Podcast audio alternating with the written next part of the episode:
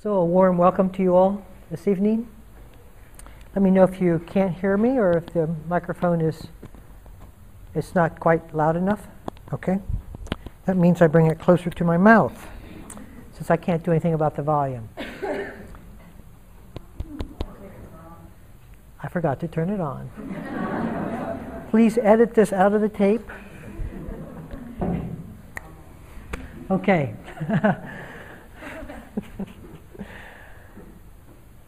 Let me see if there's any embarrassment. nope. Not, not a flinch.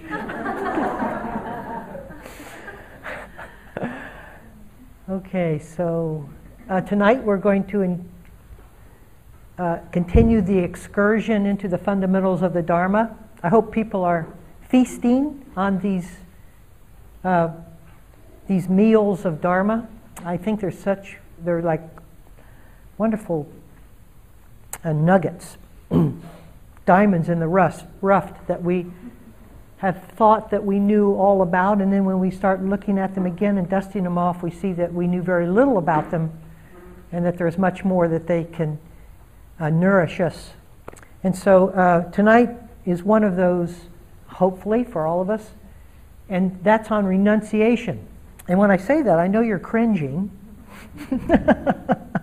because, well, I mean, I don't know if you cringed, but I did for many years.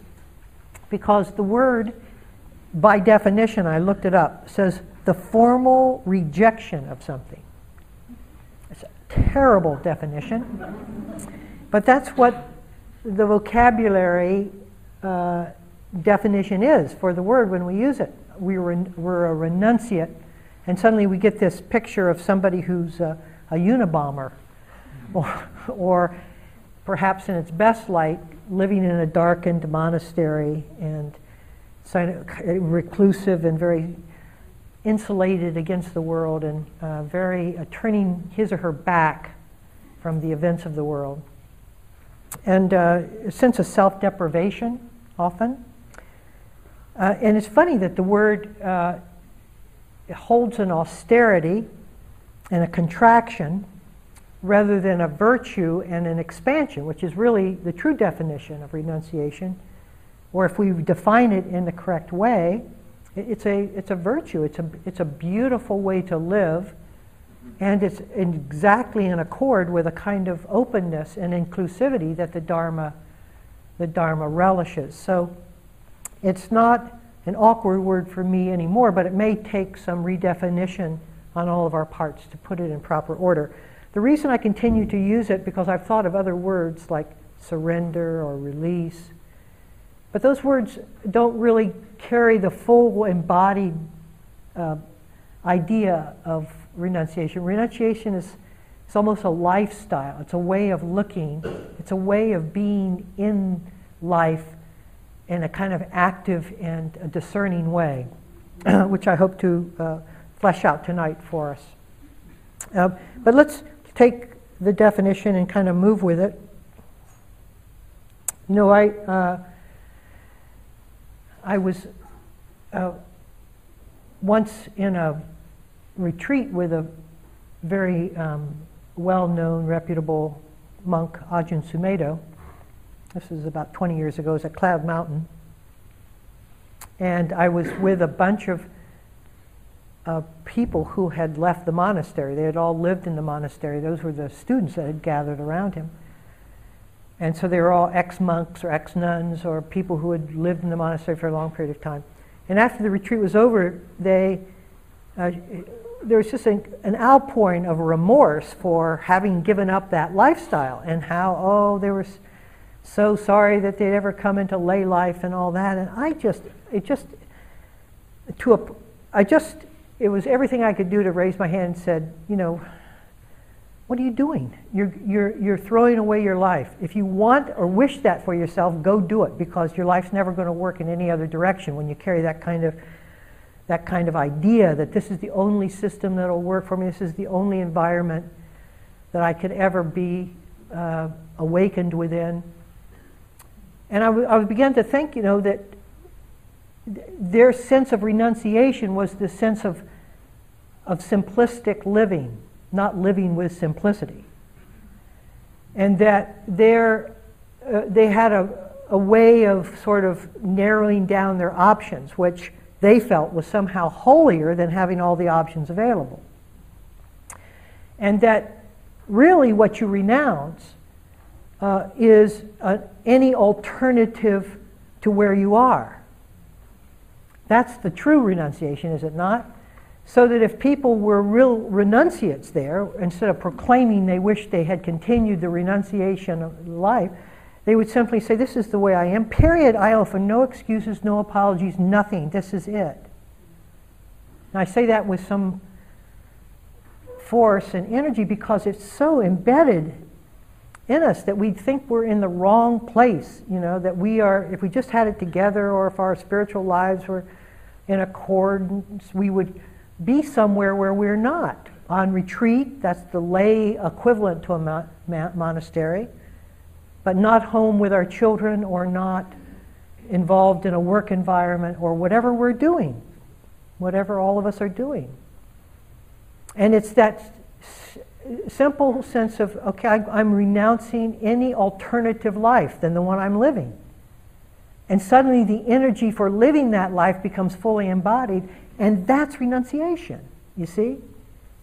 So it's not forced living or forced contraction or living in some kind of austerity that's imposed upon us and thinking that's holy. That's really asceticism. And the Buddha spent the first six years of his wandering ending asceticism for all of us, forever, hopefully, by proclaiming that was not the way. Now, he remained a monk, but it was because he had to be something, and he just chose to be that.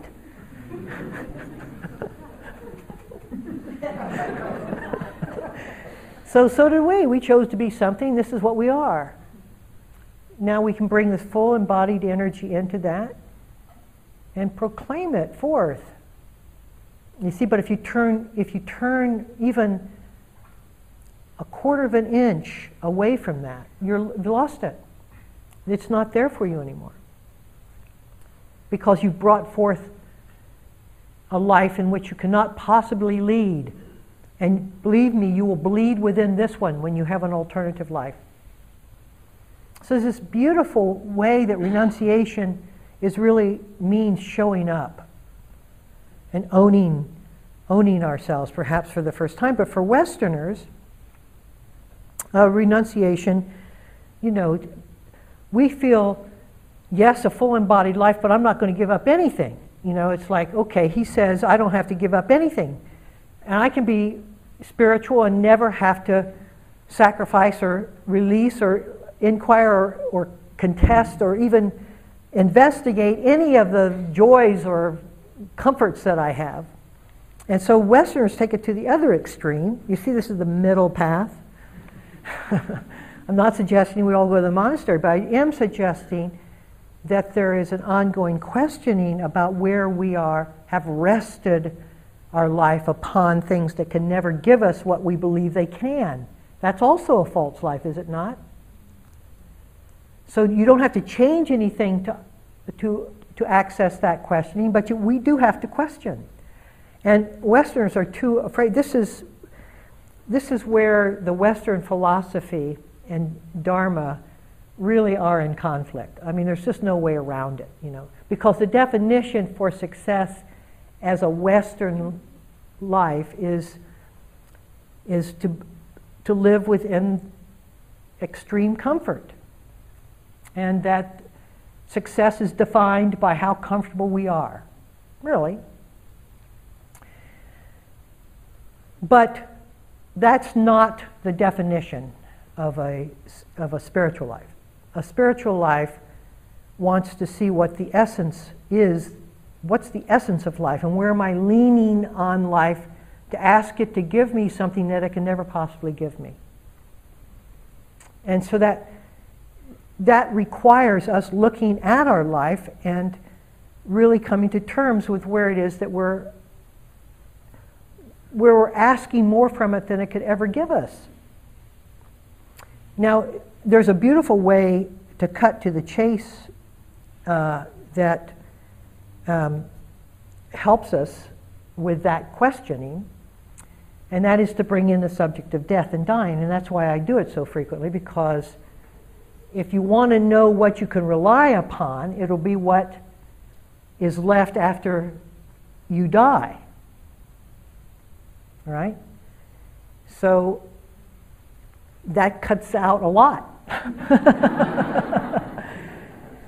or, said differently, that which does not die or grow old or need repair or break down. And that's what you can rely upon. Everything else that does break down or change or alter in some way is, is not a guarantee for your happiness. And so we can back our way, we can just question our way into a very gentle form of renunciation by just looking and seeing what remains uh, unaged, with, uh, with, uh, uninfluenced by the aging process.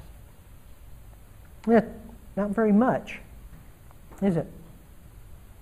And yet there's something uh, beautiful about that questioning because it does make us look and see what are we relying on in this? What are we cherishing in this life?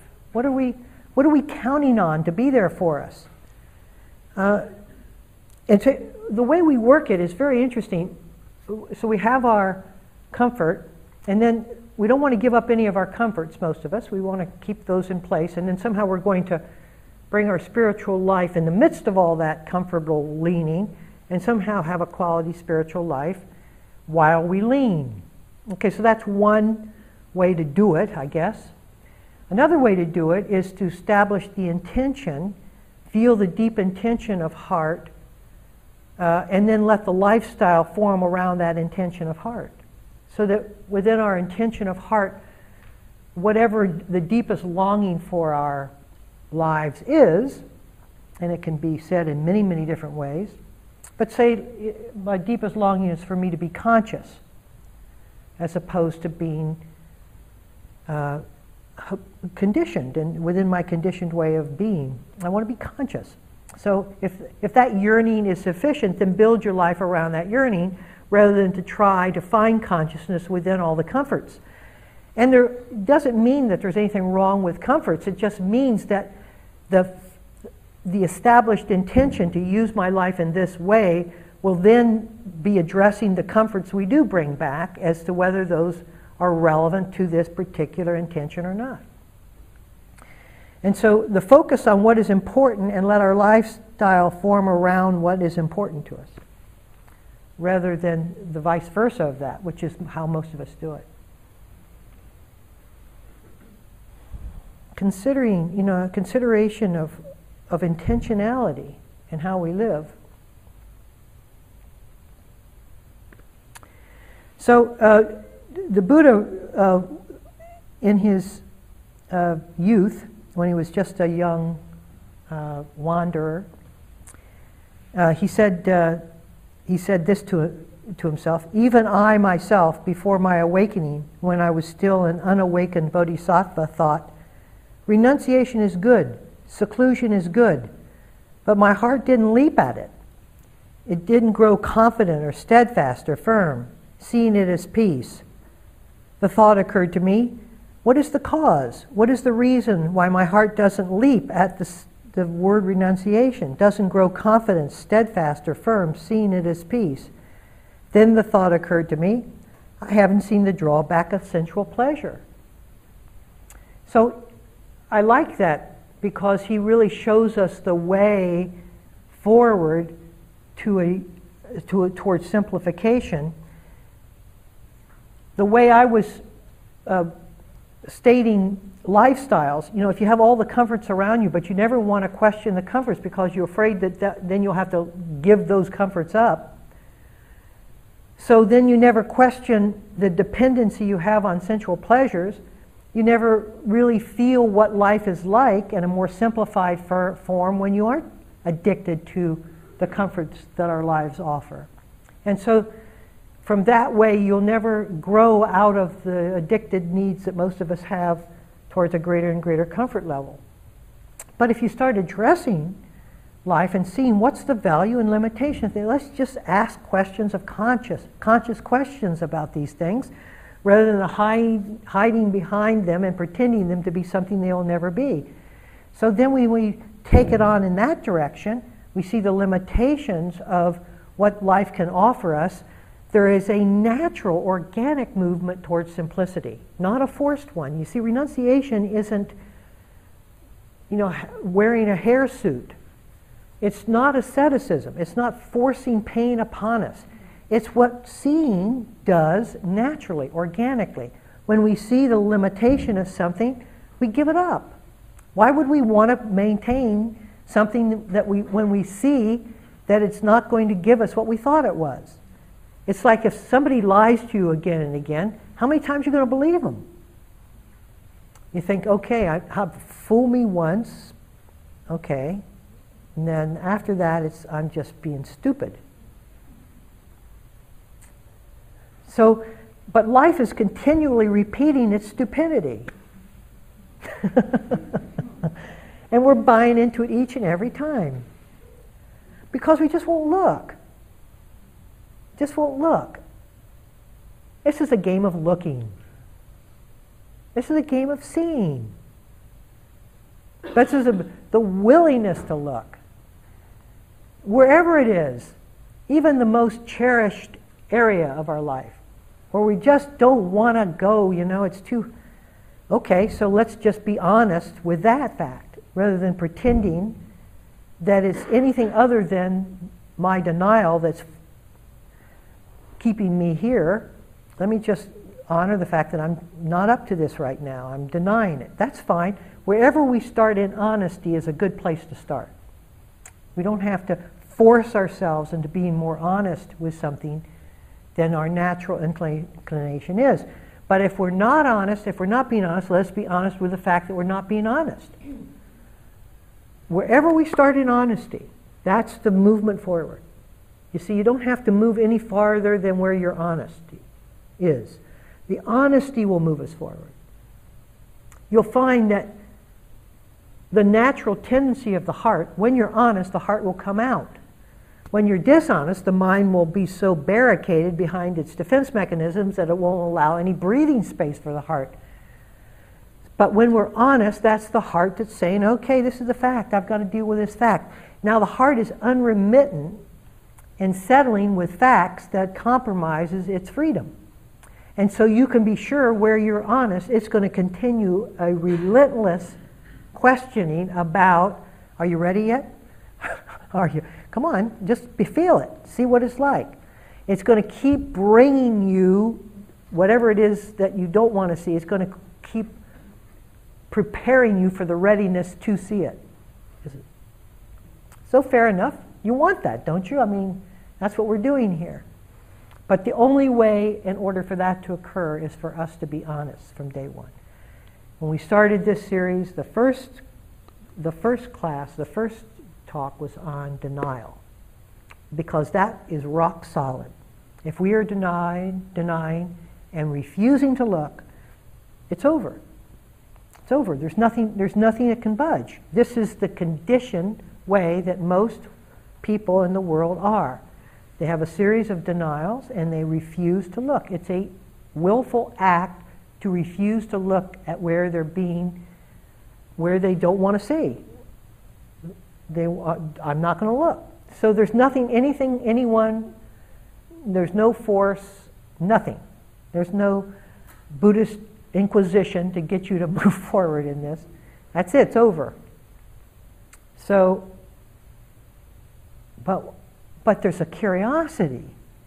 Like what now? What is it? Why, why don't I want to? Why don't I want to see this? What? Why would I be so afraid of this? No, I'm not saying that some things don't take a lot of time. If we have abusive histories, that takes a lot of time. It takes many, many different tools and uh, and help and sessions and a lot of time to work with that. But just keeping the curiosity of of of heart forward so that it can it can move into a greater and more honest direction with whatever the problem may be. Most of our histories aren't quite that traumatic. And so we can move forward quite readily in some of this stuff, but it's a matter of looking at some painful issue that we have believed about ourselves. That's really the, the extent of the, har- of the hardest problems is what we believe about ourselves. Even though I can assure you that they're not true, you can assure me with even more force that they are. And that's why we stay uh,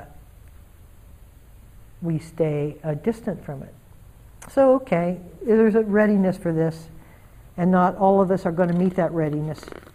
Uh, but I don't know, when you come here, hopefully one of the influences when you do come is an encouragement to look at some difficult areas of our life and to just own them and to respect them, but to also know that uh, the way through uh, Dharma is by addressing this, by really being willing to look gently, caringly, lovingly at whatever it is that we're so afraid of. And that's all that's really necessary in keeping this thing going. And that's when the simplicity comes, because when we see, well, it's amazing, really. It's, it's quite extraordinary how it happens. One of the, I, am not making this, um, this next statement is not, it's just for me. It's just how I have seen, okay? So I'm not suggesting that all of you throw away your cell phones, okay? But for me, I don't have, I, I heard somewhere 92% of adults have cell phones. I don't even, I, those are smartphones. I don't even have a cell phone. And I don't do that because I don't, I don't have a cell phone. Not to make it, because I, I, somebody will sit down with me, they'll show me all the gadgetry, like my computer science brother who's just here. He shows me this app where you can stand outside and see the constellations, and the thing will show you what the. I thought, wow, that's really neat. It is. And then He's hoping the next statement is, I'll go buy one. and I think it's really interesting. But I won't, I, it, it, but then he, then the conversation ends, and I don't have any energy to do it. It's just like, it's not going to add to simplicity for me. It's just not going to make my life more simple. In fact, email doesn't make my life more simple. Does it make your life more simple? No. But that's okay. You know, there's, there's ways that you have to correspond to stay connected, but there's a limit for me, just in my own. I don't need this. It, because simplicity to me is the trumps uh, the excitement of gadgetry. And I like gadgets. I do. But it trumps it because it's just like, okay, instead of doing all this stuff all day long or while you drive. I can just be quiet. And there's a love for quiet that comes organically. It's not forced. I didn't train myself to be quiet. I was, I'm not a, you know, that's, that was not my style. In fact, uh, if I look at old report cards when I was in grade school, all of them have an extra thing that the teacher filled in that says talks too much. and so they're all checked. Conduct, that's what they called it back then. so, but it just started coming when you just see what you, our life is built upon and you see what is needed and you begin to look and ask questions about it, much of it falls away. O- ownership, pretty much ownership falls away. That might find sound very stark to you, a very drab life. It is not a drab life. It's a very precious life, I feel. I feel the quality of life in ways that I never felt it before. I feel like the rub of it is very immediate. So I just, I just want to point us into some kind of, because the West is just out of, out of sorts here. And it's not, you feel like it's coming together more? I mean, you have all the, the technology now. What's it supposed to do? Is it supposed to entertain or is it supposed to allow us to come together? I don't feel like it's bringing us together. I can't tell you why. A lot more communication is happening, but somehow it's not connecting us. There's something about connecting us as opposed to communicating between us that's not occurring. And I believe that only silence can do that, not chatter. I'm sure the chatter meter has moved beyond limits, but the silence meter hasn't. So I just think that there's a way that we can do this. We can do this thing, and it doesn't require it doesn't require a lot. It's just like pausing. You know, on retreat, I do this. Many of you have been ret- on retreat with me, so you know that. But when we ring the bell that calls us to the sitting, and when people hear the ring, they stop. No matter what they're about ready to do, they have five minutes to get to the meditation hall. But before they are rushing to do whatever they need to finish it up, the ringing of the bell is a call to life, not a call to activity. So you hear the bell, you stop, you allow, you reconnect to life, you reconnect to the silence that is the bell. Rather than letting the bell tell me what is the next thing I need to do, which is just more conversation and more prodding, we hear, we enter life rather than to act upon it. You see? But everything is a bell around us. We just have to learn how to hear it so that we can acquire or access that meaning. It doesn't mean everything we see from the mind's point of view, everything means something that has a further meaning. Somebody honks at us, I must be doing something wrong. And anyway, what's he honking at me for? It all sets off this chain of events, mostly built upon our pain. And the dominoes just keep falling, and they've never stopped falling. Right? So, what meditation is meant to do is to pull out one of the dominoes.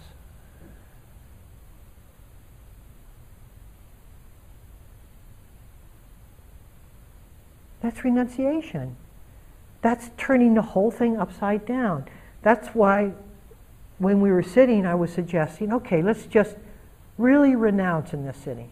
It doesn't mean we do anything special. We just don't let the compelling narrative move us and journey us forward.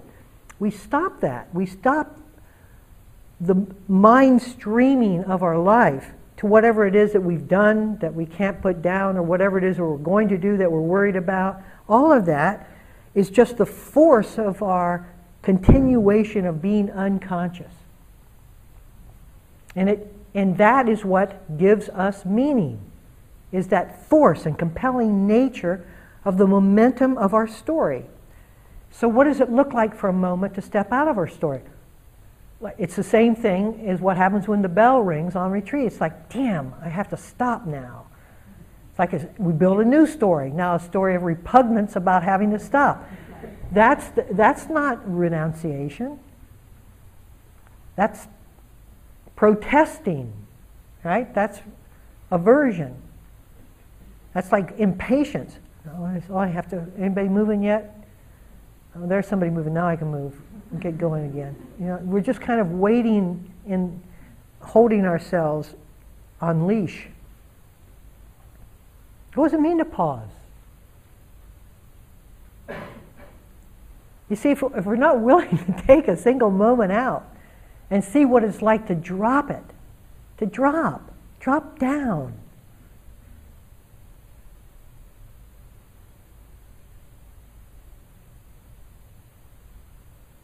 There, you just did it. Now you can, you can sense a wonderment. You can sense it. You can sense something that is truly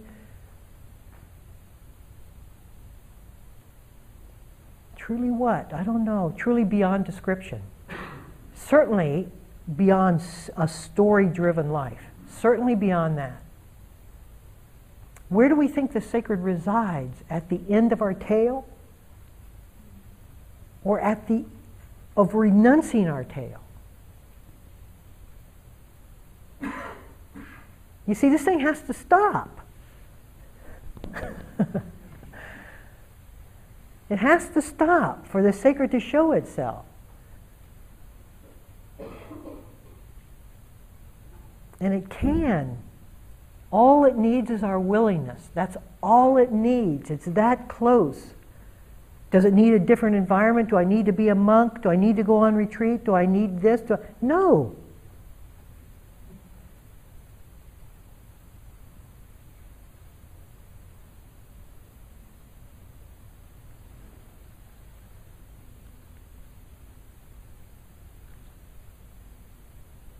the fire, uh, the flower sermon by the Buddha. There you just got it.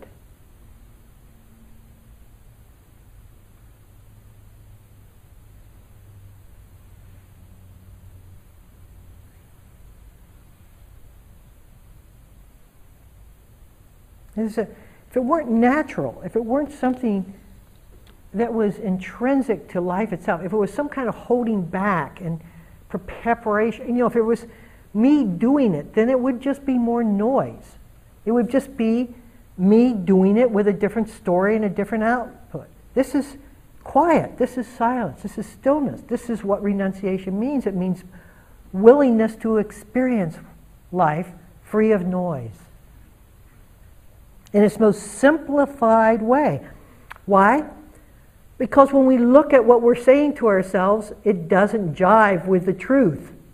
I mean, we don't give up the story because we want to be quiet. We give up the story because it's telling us a lie. That's what brings us to quiet. It's not a forced, okay, I'm going to be quiet.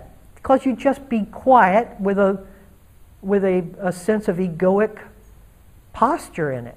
Now, how, I can be quieter than she is. Look how quiet I am. I hope the teacher calls on me. How quiet are you? I'm very quiet. this is this is a very different. You see, it's that's what re, renunciation. There's a um, Krishnamurti, a teacher, one of my first teachers in the 1970s, early 1970s. He said something. He said Seeing the faults as the faults. And I said, what does that mean? Seeing the faults as the faults. That, seeing the faults as the faults. So I just started thinking, what does that mean? Seeing the fa-? and then, so I would start matching the words. This is the reason I read that poem tonight. Start matching the words of what my thought said something was to the experience of what actually was there. Right? Just wanted to see it. Wanted to see the difference. We've all learned it. Okay. There's the breath. And now here's what I think about the breath. I'll tell what I tell people, you know, yeah, I'm breathing, and yeah, I felt my, all that. Okay, so that's where is the breath in all that conversation? It's like it's lost. There's nowhere to be found. And so I, the words are like, at best, remote, remote pointers to something. They're not connected to life at all. And when I'm living with thought, I must not be connected to life at all. It must be going down at a level that I'm not participating in at all. My conversation is participating. Every once it drops in has an experience, comes back and talks about that experience, but it doesn't stay down there long before it's aversive and turns around and flies back up into thinking. And so there's this layer of narrative. And the layer of narrative, and I remember seeing this as one of those where were you when? Wow, I'm not in touch at all with life. It's passing me by. I'm sitting here talking as if I know all about it, and it is not even connected. I'm not even connected with it. It was a revelation. But it was the first indication of the lie of thought. Right? It does the best it can, but it can't do anything if it's not connected with what it's supposed to be talking about. All it can do is form opinions about what it sees rather than see what it sees. And you think, okay, so what? Okay, so I'm not to I'm not to live on that level. And when we start looking at what any single word is, anything,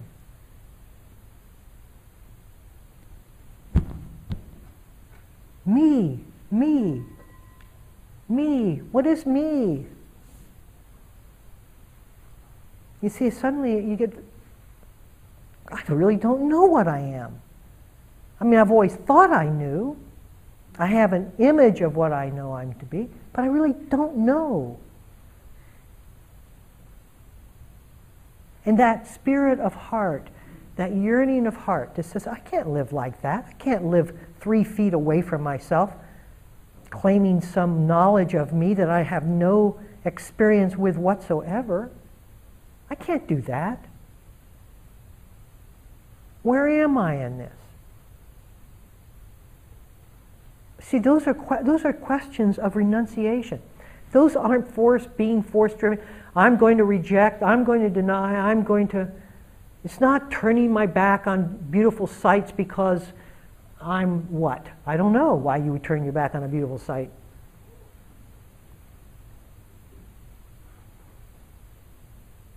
This has nothing to do with denying life. Nothing to do with denying life. I want full access. If I'm not fully accessible to life, then I can't ask questions about it because I'm afraid or denying it or what? And what am I afraid of?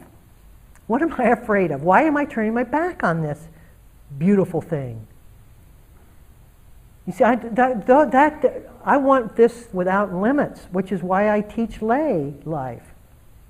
As a monk, I was a monk. I felt this is too limiting. I can't ask enough questions from this. It's, I'm contained here. Many people, I'm not putting it down, for me, it was not the right livelihood. That, this is the right livelihood, but it's not the right livelihood without the Spirit because it contains all of the incentives for you to be unconscious. But it also contains all the incentives to be unconscious that you can know. So you can know them, you can use your life to know why you are unconscious, or you can use your life to continue being unconscious. Because it's only, it's very, that's it, really. That's, that's, the, that's the way. Either you continue to justify the denial you're in, or you're willing to look at the pain of the denial and step out of it. Those are really the options. There aren't very many other, there aren't any other options available for us.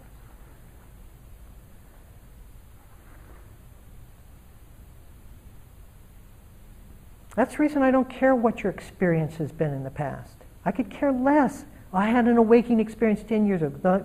Put, you want to put me to sleep? Tell me that.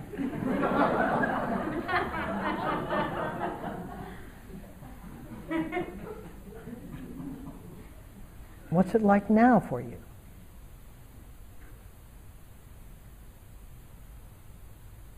This is never about what has been. This is always current. And that is independent of the past, no matter what that past was. Independent. This moment stands independent. And so we can renounce the past because it is independent.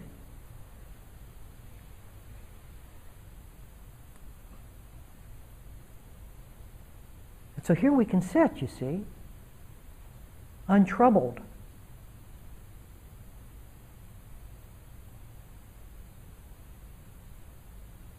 And an emotion arises, it's part of it. It's not all pleasant, believe me, but it's part of it. So I'm not fleeing my emotion. I'm not going to flee anything. Nothing, it doesn't say anything. So if it doesn't say anything, then I have free expression here. If it implicates me, then okay, then I'll put my head between my tail or knees or whatever the expression is. And, but if it doesn't,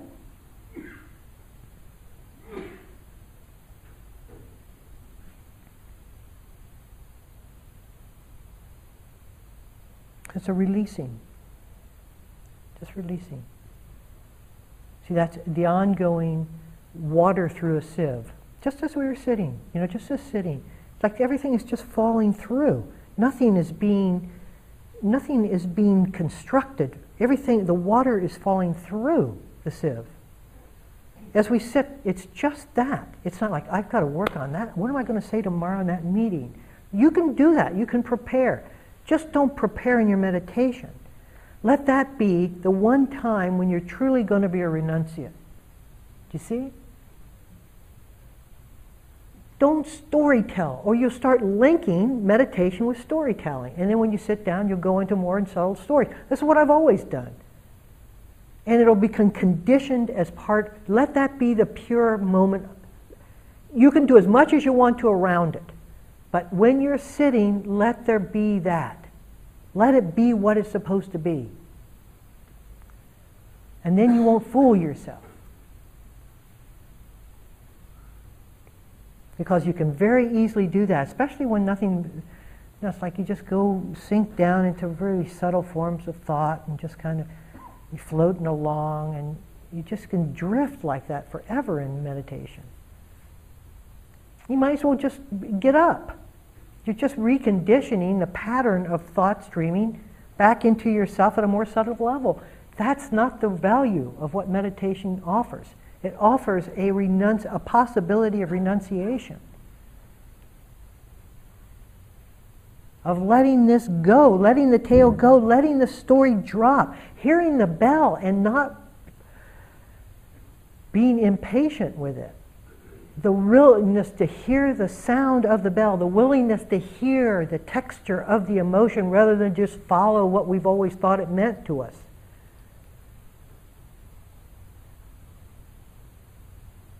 Every pain doesn't represent the early childhood injury. It's just that. It's just this. It's just.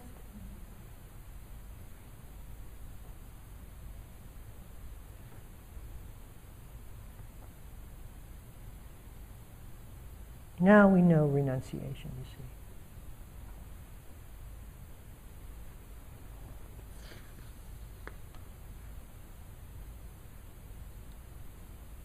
It's a if once in a while, you know, if you really want to get a sense of what it feels like to be a true renunciant, ask whether the air owns what it surrounds. It surrounds it completely. So too, awareness surrounds but does not own. Awareness is the true renunciation. It doesn't leave it, it doesn't depart from it, it doesn't turn its back from it, it doesn't object to it. It surrounds it, but never claims ownership. Just like the air. Now make the air alive.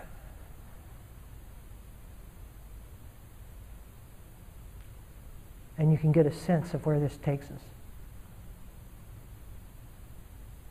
And that's renunciation.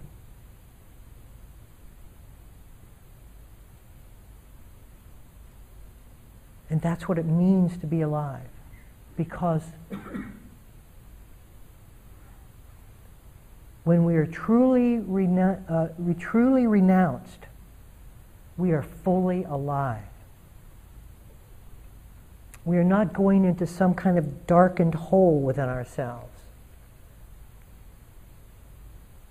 We are coming into our aliveness. We're springing out of ourselves into aliveness. And that's our, my wish for all of us. Can we sit for a moment or two?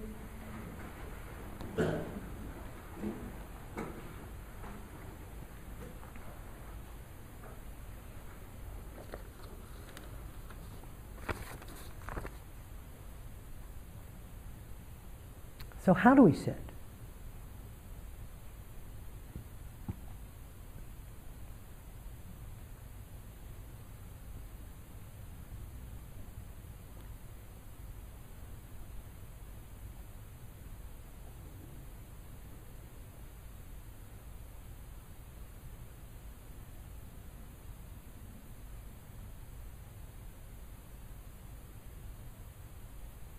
You can feel the silence around you. It's okay, it's completely safe. It's completely safe. It's the safest thing. You can't find a safer thing than quiet. Why not just give our life over to it?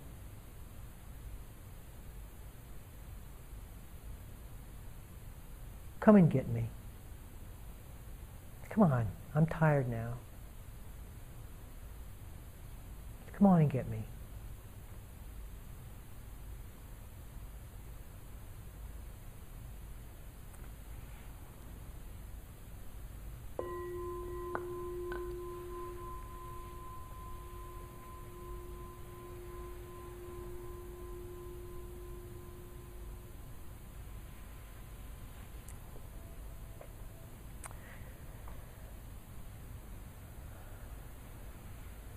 So if you have any questions or comments, I'd be happy to. Yes? Um, if we could just make it uh, uh, as short and as concise, so I have to repeat it back into the tape, that's all. So um, I, um, I feel like I do appreciate those moments when I can uh, dip down into the present moment and rather than being on the narrative level, but I seem to have um, amnesia, I guess or I, I just sort of like forget that's even an option quite frequently. Yes. Often. Yes.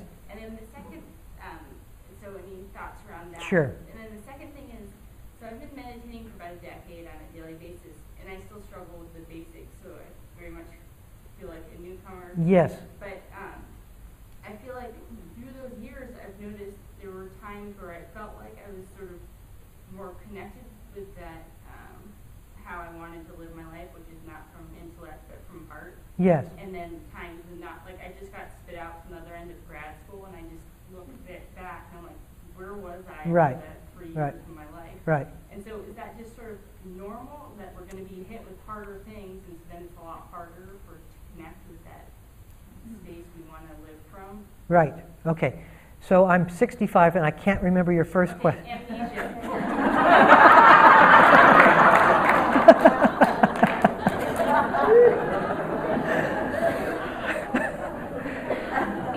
so, okay, I can, I know a lot about that. The, eh, the sense of, um, of, of, of, of, tapping into this, and all of us uh, as a collective can do it quite frequently, as you can see in groups, if we're willing to all just move, the common psyche of us all can move into a very still place, uh, and you can get a sense of it. And even tonight, you probably did. And you go, wow, that's amazing. And then things start happening around you, and we're completely lost within the movement and activity and the quality of the dancing of form, right? Okay, so that is to be expected. That is to be expected that you come in and out, that the dips are very um, infrequent because the momentum, what, where we're talking about the momentum of consciously, uh, the thought streaming consciousness, it far outweighs the small times that we spend dipping into the sea. Now, you don't have to match it one chip for one chip, right? Because the dip of stillness has a, it's like it affects the thought streaming in its entirety. And so when you start experiencing silence, it goes much quicker than you might suspect if, that's to give you emphasis, if we have the intention to move in that direction. But what happens is we get so uh, filled, we get so f- fulfilled by the entertainment quality because we haven't seen the limitation of entertainment that, what the hell, I'm going to go back and entertain myself because it's a little scary. It's a little scary to be quiet. We will have to honor the fact that it's a little, it's a little frightening to be quiet. I remember when I was a, a young child, I would come back in and perhaps the house was quiet for a short period of time at night, I can remember. And I was just like, like it was just scary to me, right? It, it felt like uh, I would always picture some kind of evil thing, you know, in quiet. So for a long period of time, I had that conditioning. So, but basically, we know that something has to be given up in order to get this. There's this understanding, and we're not sure we want to give it up. We love it when we have it, it feels very fulfilling, but at the expense of what? What is this asking from me? Because when I'm quiet, you know, I'm quiet. I am quiet. And so it seems to be asking something that I'm not sure I want to I want to move into. So all of that is the reason it seems to take so long and the reason that we get caught up for long period of time in the entertainment quality or the or the um, comfort quality of life. But what you have going for us, what we all have, is that sense of wait a minute, I remember that sense of quiet. Once you've experienced it, it's like it's, there's a taste that it gives you that nothing else can approach. There was a, a time in the Buddha when he was a, a, young man, he was watching, he's a young boy, he's watching his father do a, a ceremonial planting in this field. He was sitting under a tree and he, was, he felt that moment of absolute stillness. And then years later, after he was a wanderer and ascetic monk, and he realized asceticism was not going to work for him, he says, I don't know how, I don't know what to do now. This isn't working for me. And he remembered that one taste. And he said, I don't know. I think that has something to offer. And then he pursued that one taste. So it's, we can never get out of the one taste. That's why we're all locked into this thing. That's why we keep coming back. And, but we can fight it. And then you struggle within the fighting because you, it's not like you can forget it. If you could forget it and go right back, then that would be great. You never have anything to compare it to, but you always have that knowledge in you that keeps you going forth. And so it's better just to give ourselves over to it and end this thing because it's going to work that way anyway.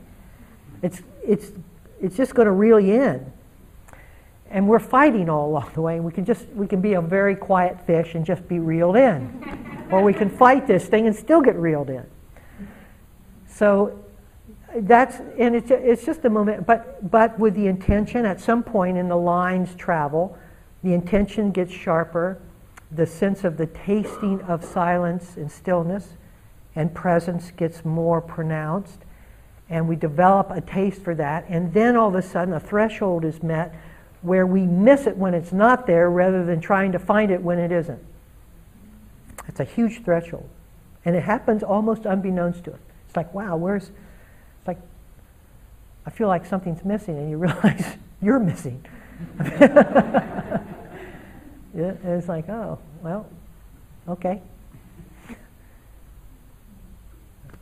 And what, I can't remember your second one, too. Just that, like, as we're, we have um, difficult periods of time in our lives come up, it is even harder to uh, feel connected to the sort of whatever you consider your place of renunciation. Like, if you're going through, like, small children or. Oh, I see. Right. Okay. So there are periods of time in each of our lives when circumstances are, you, you just keep it, the best thing you can do is just, you know, just, I don't know what, you could just, to even say stay present is so far removed from what you can do. It's just like you, you see something a little flicks out of your eye, you know, right? It's like, oh, I think I was a mo- had a moment of just being aware today. Not the rest of the day I was asleep. It's too many things are being okay. So that's a phase. That's a phase. This is a very hard. This environment of lay life, the ones we all have chosen, is a very, very. Um, it's fraught with a lot of opposites in the sense that it, it gives us the best and the worst of environments to practice. And the worst is that it's sometimes it's completely out of control. Okay, so here's what here's the here's the advice.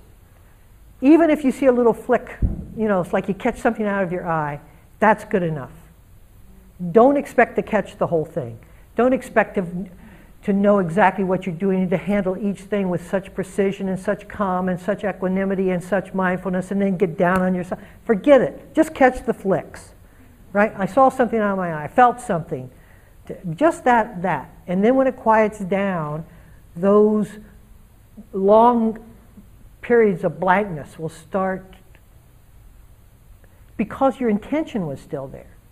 It's the intention that will fill in the blanks. And at a different point in your practice, less and less will be able to take you away. It doesn't mean there will never be anything, it's just less and less will. Okay? So that's what it looks like to awaken. Don't expect more of that from yourself. Give yourself over and appreciate what you already can do. And I never want to hear, oh, I've been practicing 10 years and I can only. That's not the way to look at this thing. That'll defeat you. That kind of thought is a terrible thought to have. Or I'm 50 years old and I just found this, whoa, I wish I had found it when I was 20. Defeating thought. Get to know those defeating thoughts, throw them out, and just bring the aliveness. You see, it won't allow the aliveness to show up for you, will it? It won't allow you to meet what you need to meet life with, which is your enthusiasm, your spark. So don't, the defeating thoughts, just release yourself from them. Okay, so here I am, back again. This moment for you is exactly equivalent to this moment for me or anyone else in the room. Okay, can we meet it? But I haven't been practicing long as you. Terrible thought. I don't, don't do that to yourself. You give your, your empowerment away. This is being totally empowered. He can do it, I can do it. By God.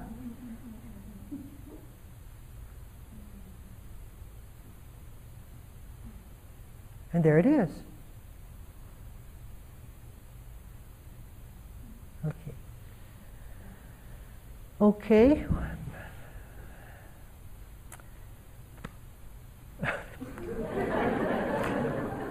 well, time for one more. I have a question. When, um, if somebody comes in and says to you, I had an awakening 10 years ago, rather than putting you to sleep, I don't understand why you wouldn't say to them, that was your taste, that was your taste. That happened to the Buddha too, and that was his taste of awakening. Uh, otherwise, it seems rather shameful. Well, he, she says that it's rather shameful if I don't acknowledge somebody's wakefulness 10 years ago as being meaningful now. If it isn't showing itself now, to me it's meaningless. Okay? So if that's the only way I look at things.